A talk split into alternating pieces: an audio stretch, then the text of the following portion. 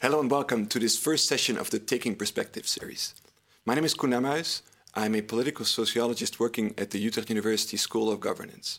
And I'll be your host today during this first session. The series is organized by the Change Your Perspective Hub at Utrecht University, which is part of the EU strategic team called Dynamics of Youth. Our hub is an interdisciplinary hub. It unites researchers from different backgrounds that have a shared focus. And this focus is studying how young people take perspective, especially in the domain of education. And this focus has become all the more important, you could say, in recent years due to pressing issues in our society related to increasing polarization and societal divides.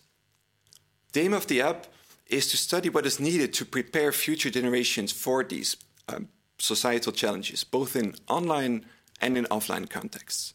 For instance, how to teach pupils to take the perspective of others when discussing controversial issues in the classroom, or how to recognize deep fake messages on the internet. Well, the idea of this series is closely connected to the main aim of the hub. In each session, a researcher from Utrecht University will share her or his knowledge and insights about the societal issue related to polarization and perspective taking. I will thereby ask him or her to reflect upon their research and their expertise and also develop their thoughts on how societal divides might be bridged within and also beyond the confines of education. Well, for this kickoff series, we'll start at the very basis of perspective taking, namely how do we as human beings learn to take the perspective of others in the first place. To answer that question, I have no less than three colleagues from Utrecht University, three professors surrounding me, who come from very different disciplines. First of all, Ted Sanders, who's professor of language and communication at the Faculty of Humanities. And Ted is an expert on cognitive discourse processing, and he will extensively share his thoughts on how we take perspectives, on cognitive and linguistic skills also that people need to recognize and to take the perspective of others. Welcome, Ted. Second, I'd like to welcome Mariette De Haan. She is professor in intercultural education at the Faculty of Social and Behavioral Sciences. And Mariette is interested in the ways in which socio-cultural communities shape and transform learning practices, for instance, in multi-ethnic classrooms. Mariette will comment upon Ted's ideas based on her expertise. Welcome, Mariette. Thank you. And last but not least, I'd like to welcome Professor Wieger Bakker, who holds a chair in Society Oriented Higher Education at the Utrecht University School of Governance. And Wieger is particularly interested in citizenship education in a pluriform society. And like Mariette, Wieger will comment and sort of contribute to our discussion by commenting upon Ted's ideas. Welcome, Wieger. Okay, Ted, I'd like to start with you. And more specifically, when it comes to the sort of motivation behind a lot of research in the hub, which relates to the problems that teachers face. Could you tell us something about this topic? Yes, I'll be happy to. So it's true we work on taking perspective, but it's also true we do this within the hub Dynamics of Youth. And that shows that we actually really focus on what do young people do. And one of our practical issues that motivates us is what teachers tell us about what's going on in education.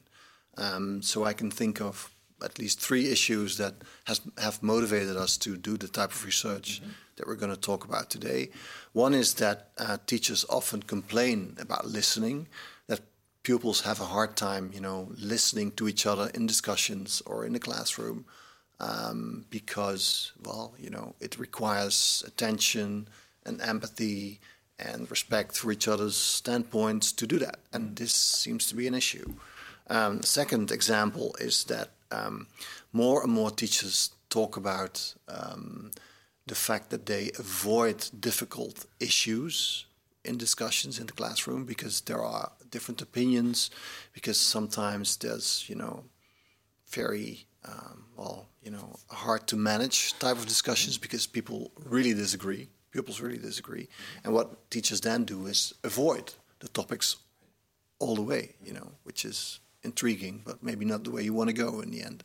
And a third example would be that several teachers have talked to us about pupils having a hard time distinguishing between facts and opinions, and just not really know what is really true or what who's responsible for what's been claimed on the internet when they search for information. So let's say issues of digital literacy.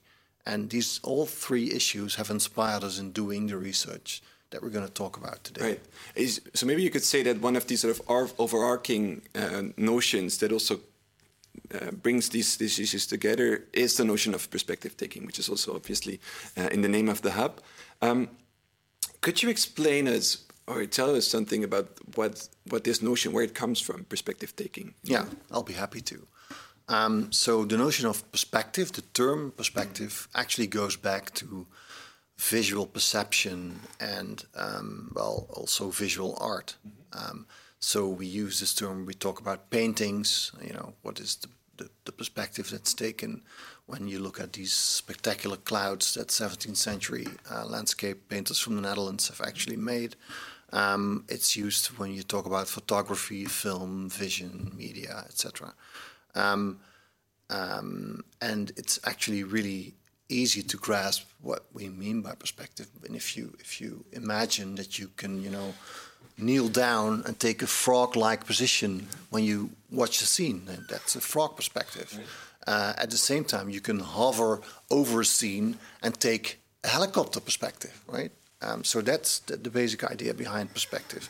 So you can watch scenes and people, situations from various perspectives.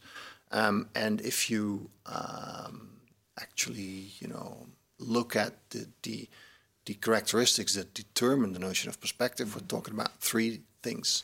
One is vantage point, so where are you located when you look? Mm-hmm.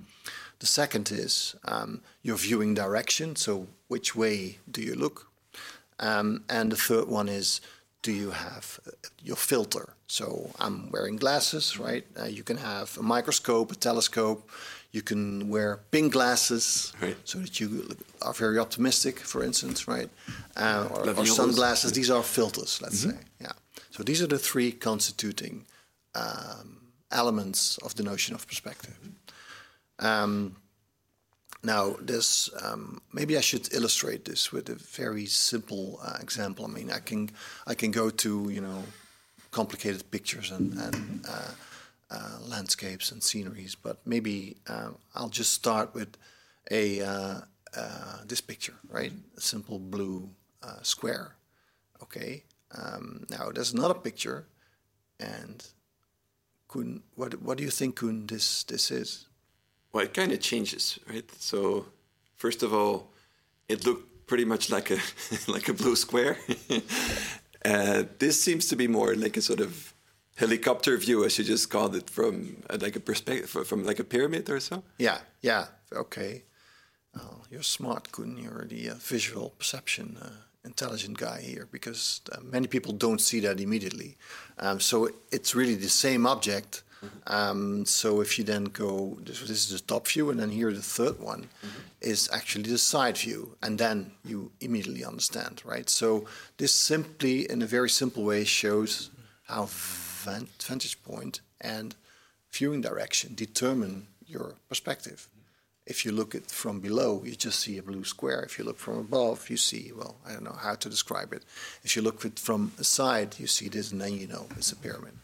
So this is the way it works in visual perception. Let's do another one, because this is more about communication and still rather simplistic, I'd say, but still, here are two people. Are they people? Two foxes, maybe, discussing what am I actually seeing? And one says it's a 6, and the other one says it's a 9. Mm-hmm. So it's really, depending on your vantage point, what you actually see. Mm-hmm. And again, this is simplistic, but of course, this is what it's all about. Because if you extend this literal situation metaphorically to the way we communicate all the time, it depends on where people are located, what their vantage point is, and which way they look, mm-hmm. and whether they have a filter in what they actually see. Mm-hmm. So they can really see different things because they have different perspectives. That's the basic notion behind the whole issue, I think. Okay, so Ted, this is pretty much based on the idea of visual difference, you could say, and also the roots in the visual arts. How does this translate, when it comes to language and communication in more specific terms? Yeah. So actually, if you use these notions of perspective and you take that metaphorically to the situation of communication, you can easily use the same type of terminology, right? So perspective is actually everywhere. It influences the way our mind works, our cognition, and the way we process information. It affects the way we understand things, and the way we grasp things. And if you think about language and about reading text, for instance, it's very clear that there's always an author who presents you, the scene or the people or the storyline in a certain way. There's always a perspective. It's inherent to the way we communicate, because you cannot do without a perspective. For instance, you can have an author who knows everything, the all-knowing author who will say things like, once upon a time there was this girl and she went to study in Utrecht. She had a great time, right? You can also have the perspective of the first-person main character, who is this girl. And she says, in September I went to Utrecht and I went to my first meeting with fellow students and it was great. So they have first person, you have first-hand access to emotions and feelings, etc. So this differs. There's the all-knowing author who tells us what's going on, mm-hmm. or there's the vantage point of this one character who, from her perspective, tells you how this works. And actually, this is always the case, and this can go pretty far. So a recent example that we talked about over the last few weeks is that there is a promising new literary author mm-hmm. who used to study with us and work with us. I would say that's a coincidence because we didn't know that beforehand. This is Gerda Blees. She has recently written a novel that's called We Are Light, Wij Zijn Licht, and it's published by Podium Publishers in 2021, so this year. And she wrote a novel about someone who died. So it's actually about a corpse that looks very meager and bad and is in the middle of a room of a woman that died. And that's what the story starts with. And then she starts explaining what happened by presenting chapters through the eyes of persons who have been witnesses. Okay. So it turns out that this woman was part of a living group. They lived in a house together, young people in a living group. And they actually were doing a sort of an experiment. They were trying to overcome hunger, thirst, illness, everything, and trying to live from air, on the air, so to speak. They lived in their own bubbles. They didn't communicate with anyone. And Gerda, the author, the literary author, uses these perspectives of these people to talk about the same story differently, but she takes this, to the extreme, I would say, because she also makes objects talk. Right. So she actually tells a story through the eyes of the bread that the woman didn't eat, or she tells a story through the eyes of the clothes that she didn't wear anymore, or the water that she didn't drink, or the World Wide Web that she used to, investigate things. And it's a remarkable stylistic move that leads to this beautiful novel that was shortlisted for the Libris Literatur Prize as well. Yeah, Now, that's a very extreme example, of course, but I think the basic thing to take home is actually that you cannot do without perspective taking in communication. You're always taking perspective. So if you combine vantage point, viewing direction and filter in talking, in discussing, in writing, in reading, there's always things going on that determine, for instance, framing, the way you picture things, or staining, kleuring, and the way you actually present issues as if they happened. Mm-hmm. And often, you know, it's clear who's talking in communication, but not always. And that's the hard part, you know, because there's all kinds of subtle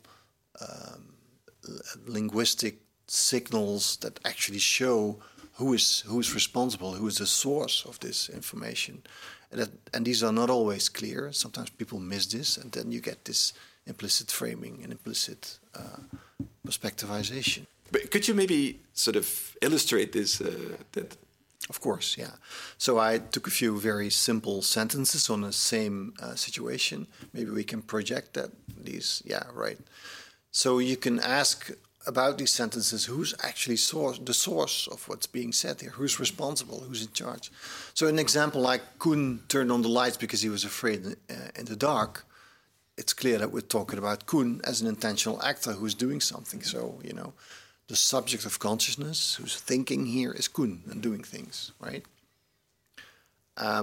So he's the source of what's going on. Okay, but if we do it a bit differently and we say, Koen probably turned on the lights because he was afraid in the dark, you suddenly see the author popping up, right? So here's the author saying, well, you know, I'm not sure, but I think that was the reason. So he's evaluated, the author is evaluating. This happens all over the place. And there's sometimes very subtle linguistic cues, signals that show you what's going on. But we can also have a very different scenery. So we can tell a narrative where we say, when he entered the room, Koen froze. It was so terrifyingly dark inside here. He immediately turned on the lights. This is a very well-known literary technique, which is called free and direct speech. So you actually look through the eyes of the main character, who is Koen, right? And then you get these terrifyingly and inside and a question and a exclamation mark, so that you can see through his eyes. And this is, you know, that's actually a blend of the Koen and the author who makes his free and direct speech. And the interesting thing is this is well known for being able to involve readers, this technique. So it's easier for you to identify with Koen because you actually look through his eyes. Mm-hmm. So people are engaged when they read and they are, you know, they are drawn into the narrative, let's say. So this shows how this works. All right. So you just mentioned the idea of, well, sort of looking through the eyes of others, right? So taking this perspective of others, how does this work with children? So how do we learn this as children, you know, to take their perspective of others? Yeah, that's a good question, because you can show how it works in literature and in narratives with adult speakers, but how do we actually learn this? Yeah. Well, so as a child, you understand things, obviously, also from a certain point of view. There's you and me talking, right? So there's a ground in time and place, and we are different actors, right?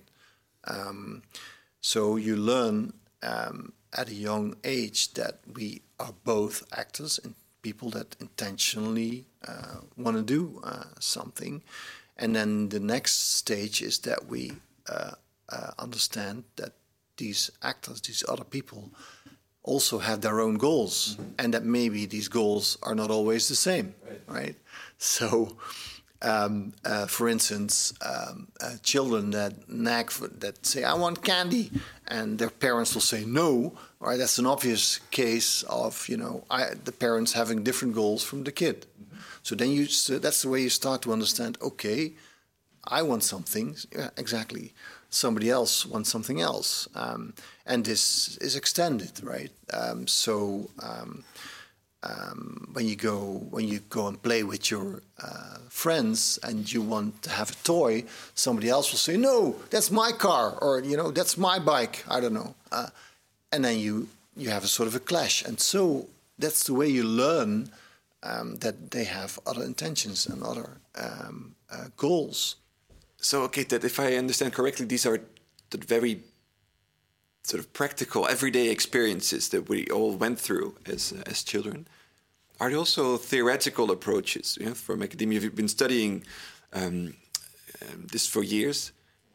How does this work? What do researchers say about this? Yeah, so in cognitive science and developmental psychology, there's this really well-known theory that's called the theory of mind. So this is about the capacity to attribute mental states to oneself and to others, and to reason on the basis of this information in order to interpret and predict others' behaviors. So you actually have to understand that somebody else has another theory of mind than you have yourself, right?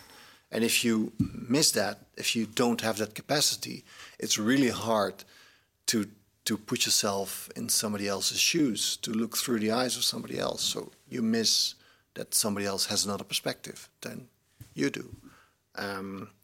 Maybe because this is well known, but it's also well known because it's beautiful experimental work that underlies this theory that has been done with children. So this happens between 3 and 6, right? And it's actually quite precise. Most 4-year-olds behave differently from most 3-year-olds. Okay.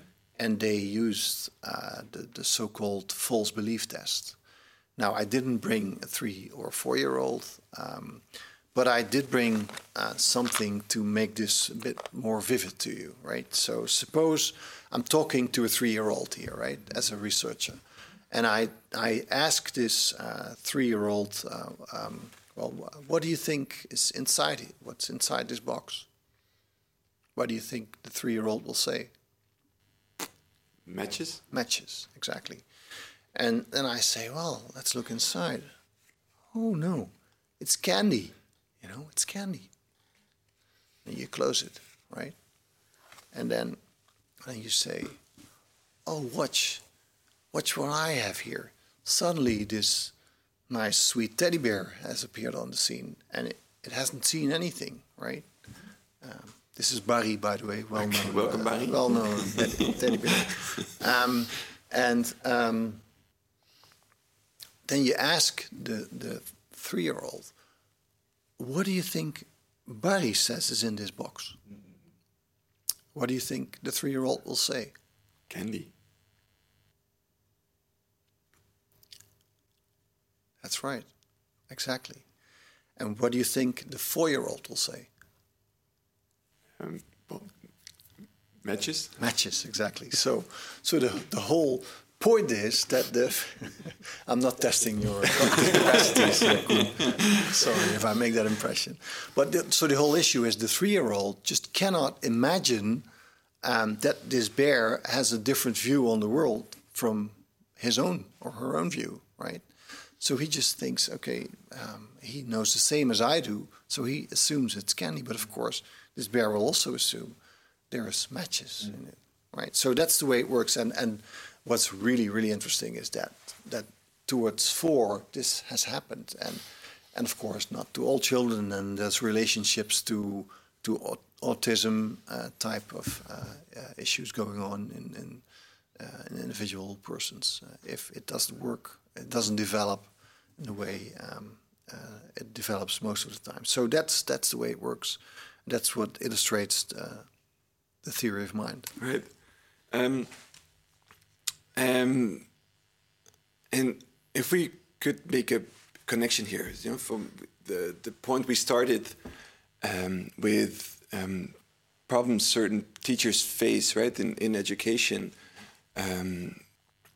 What is then so difficult, but also when it comes to the sort of issues you described at the beginning, right, the problems that teachers face when it comes to perspective taking? I mean, the examples you gave here are pretty sort of pretty straightforward to a certain extent. What happened? What changes? And what is this? Yeah. So the development is pretty clear, right? Mm-hmm. You have brothers and sisters, maybe, and you have your parents, and you learn. No, they want something different. We're different persons. We're different.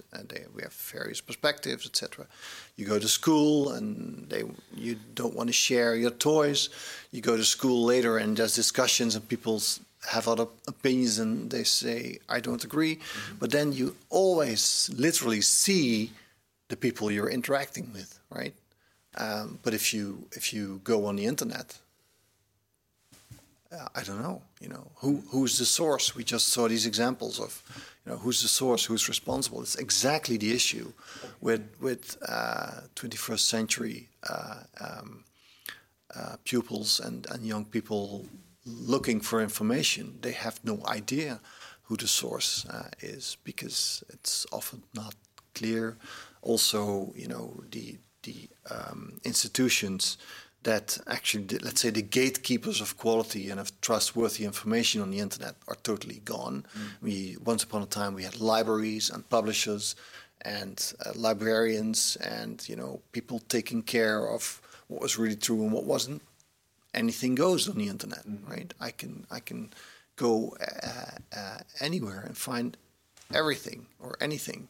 And what's worse, and this is the news that we find in research on media literacy, is that even first-year students are often unaware of who the source is, let alone whether they know whether this source is trustworthy or credible. And this is crucial. I mean, think about COVID times, right? It really makes a difference whether I find information on COVID and vaccination and I end up on a website of the Ministry of Health versus an anti-vax website where there's not even any, concrete evidence for what they are claiming. So this is really an issue that we're investigating how that works. Okay, right. This type of example actually takes us back to the very beginning of what we talked about, namely the practical issues that teachers raise about what's going on in the classroom, right? So these teachers obviously have to work with pupils or young students that, don't always have a clear view on, is this credible? And is this information credible? Which are the sources that we work from? But also they take this information to discussions in the classroom where you then end up with, opinions, but we don't know exactly what they're based on, and people will try to stick to these opinions. So it also relates to the issue of facts versus opinion. It also relates to, not being very open-minded towards other people's perspectives. Mm. So this shows how this whole notion of perspective, has something to say about these practical issues that take place in the classroom. Yeah, right. Yeah. Very good. Thanks, Ted. Mariette, I'd like to move on to your point of view, to your perspective, you could say, because you're coming from a rather different academic background, right? If I'm not mistaken, you also studied anthropology. I didn't study anthropology, but I turned to anthropology later on. I started with psychology and education. Right. Yeah. So there's an interesting connection, and maybe also because there's this sort of maybe individual perspective that also Ted emphasizes, and a bridge to a more sort of to a different perspective. How do you look at Ted's ideas that he just shared with us? Well, thank you for that question, and thank you for this wonderful introduction. And I really love it how you went back to the basics of perspective taking. And it really helps me also think about perspective taking. And especially I'm intrigued when you introduce literature, when you argue, well, there is always an author. And it matters how you position that author, what the kind of meaning is that is produced. And so there is perhaps the link to the concept that I'd like to introduce, which is the concept of culture, how problematic it is. We need also to take that into account. Mm-hmm. So what I actually want to argue is that, yes, it is important that we look at perspective taking from a developmental perspective. So how can we teach children to take the perspective of others? However, it is not the only thing we need to do. So we need to do more than just train every individual in perspective taking, because we also have these collective systems of perspective taking. So if we translate what you say in cultural terms, then I would say that your vantage point of your look, of your view, and your filters are also culturally defined. So particular people, groups develop through the years in interaction with their environment, particular systems of meaning. And these systems of meanings, which are collective, these sometimes cause some of the clashes that you were talking about in the classroom. So we need to take those into account. And maybe I can give you one example, or maybe two, of what I mean by this, with these clashes. And it's sometimes these clashes are easy to bridge, and sometimes they are more fundamental. And when they're more fundamental, then we can speak of what Lyotard, the French philosopher, calls a différend. So a clash of systems, of these collective systems, where it's very hard to overcome. And a famous example to make this clear is the situation where Native Americans are negotiating with the colonizers, for instance, about Manhattan, where, in this case the Dutch. They were buying Manhattan, and they apparently had agreed on and how this was done. However, later on became clear that the Native Americans had a different view on what was ownership than the Dutch. So their cultural systems clashed, and therefore they couldn't straightforward communicate to each other because they had a différend. And I think these differences, they are sometimes very important in these classroom situations. For instance, a few months ago, or a little bit more, we had the situation of the Mohammed cartoons, where even a French teacher in Paris was killed because he was showing this Mohammed cartoon. And then you also have this difference. But, you know, one party is saying, well, I'm showing this cartoon because I think free expression of opinion is important, while the other party said, no, it is, I see this through the eyes of the violation of my religious rights. And they speak different languages, and then, you know, and then they have no grounds, don't have a common ground and a conceptual tools to communicate. And this is what we call culture, or clash of culture, and this is also something we need to address. But is there, if you talk this way, very interesting, Mariette, but is it possible then to have any sort of communication or the possibility of bridging these differences or cultural differences or différents in any way? Is communication, is there a sort of a positive view, you know, is it possible from your perspective, you know, to bridge these gaps? I think so, yes. I mean, there are anthropologists who say, you know, these systems are not translatable to each other, but there are others who say, yes, you can translate them to each other. And therefore I use the concept of cultural translation. It's like, I mean, you can imagine this as two languages that can be translated into each other, but there is never a perfect translation. So there's no perfect understanding, but as long as you keep communicating, you keep changing these two systems, and you keep growing into its understanding the other. However, there is something that I also should mention, which there's also the political side of this cultural translation. So cultural translation and also perspective taking does never happen on a neutral ground. Because it's always one party that has more power to put their perspective on the table more than the other.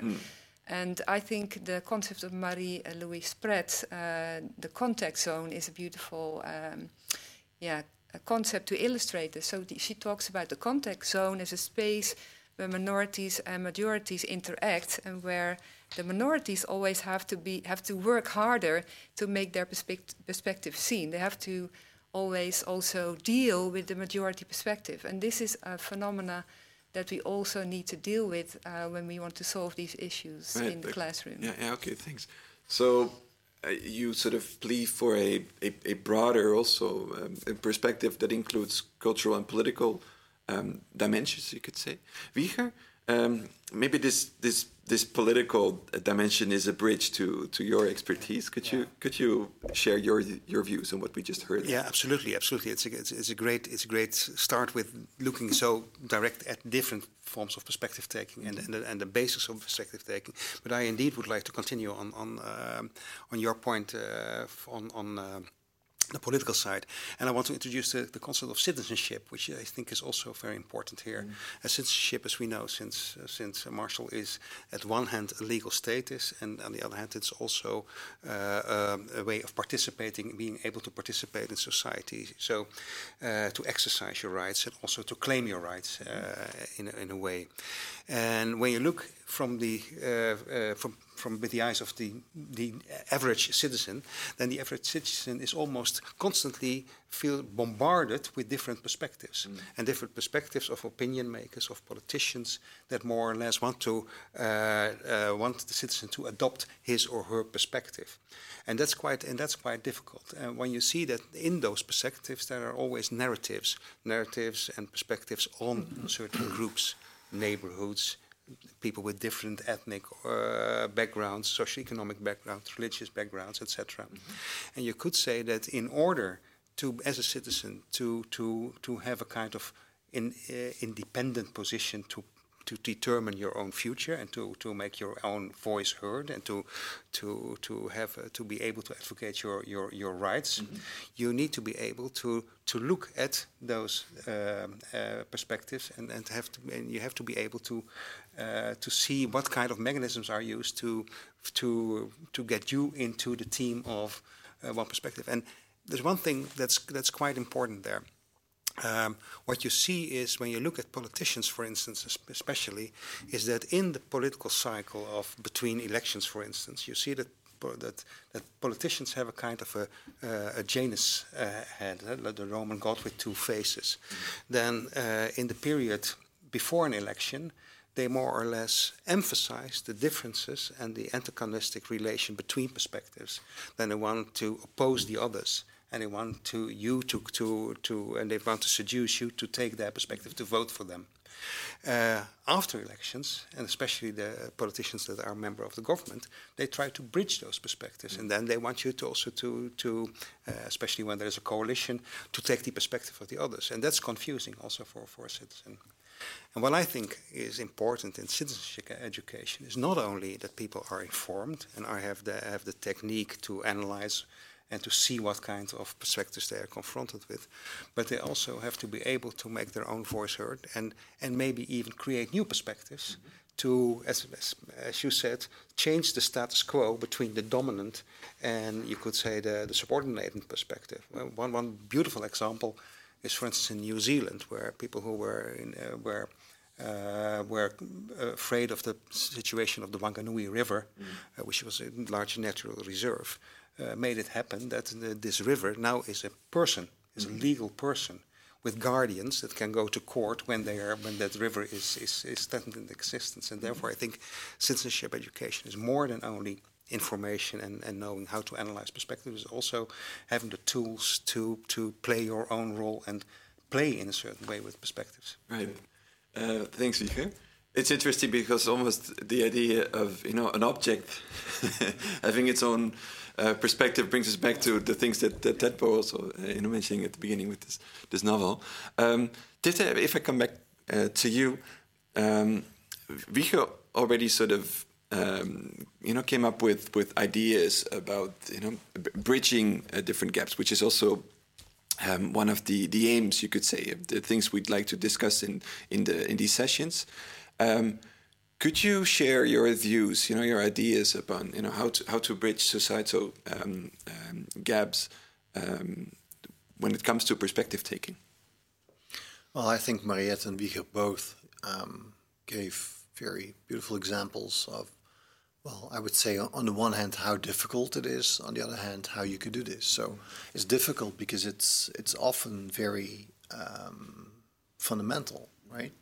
I mean, when your example about the Native Americans and the colonizers, I mean, if you really have a different perception and understanding of what it means to owe something, I mean, there's this classic issue of Native Americans really not really grasping what it means to own the ground, or how is this possible, or in your case, in the New Zealand situation, that's very comparable, I think. Right, so it's really founded in the cultural fundaments, mm-hmm. And then it's really hard to get that on the table and to change, to discuss the system as it were. Right, it's not just saying, well, no, you understand this wrongly. These words means something else, mm-hmm. right? No, it's really about what does it mean to own a place, or how can you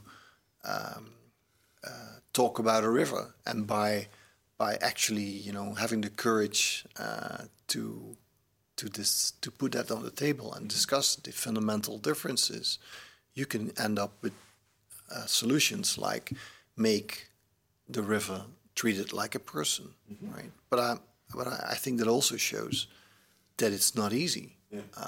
Especially because there is huge differences in background knowledge, in history, and the way you actually conceive of these things. Right.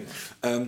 And in the context of education, because I think according to many, this would be one of the main domains in our society, places where similar bridges could be constructed.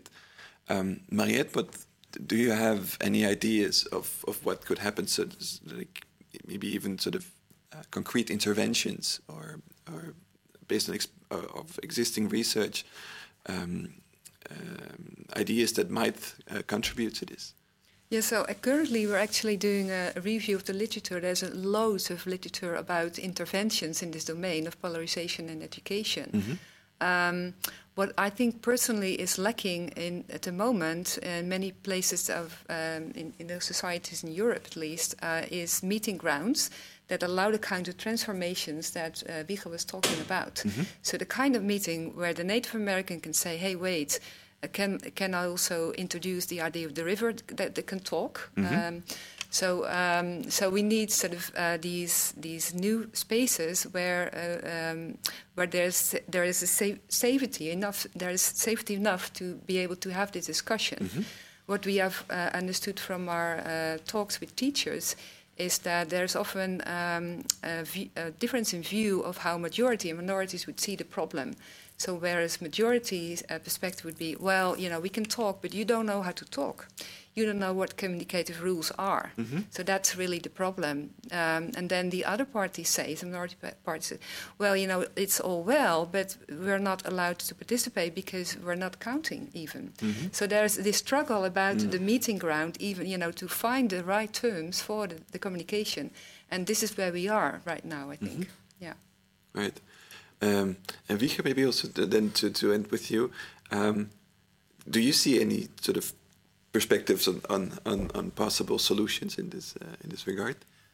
Well, I think it's important that every young adult in his period in schooling had the opportunity to experiment with perspective taking, in terms of realizing that perspectives are related to interests and also his or her own interest, and therefore we are using those techniques already also with our own students, to put them in a position where they, well, to relate to what Ted was talking about, to could say either the helicopter view or the frog perspective. Mm-hmm. So our view, maybe the bear perspective. Yeah. Imagine you are the bear, and now you have to give an argumentation on what is just in your opinion, what is right to do, and then you have to switch perspective. Mm-hmm. So using multiple perspective, and we do that also in thinking about with students about future scenarios, mm-hmm. where they have to think, okay, we are in that position. This might happen in the future. What kind of repertoire of action can you develop to have your voice heard, and in that way you can at least create a situation where you experiment in taking the perspective of others in that safe environment of the classroom. Right. Thanks. Thanks to all three of you, Ted, Mariette and Wieger. I really like this discussion here. I hope you also did, the audience, and that you come back to us for our next meeting. Information will be published on our website when it comes to this new session, and we all like to see you there. So thanks again, and see you next time.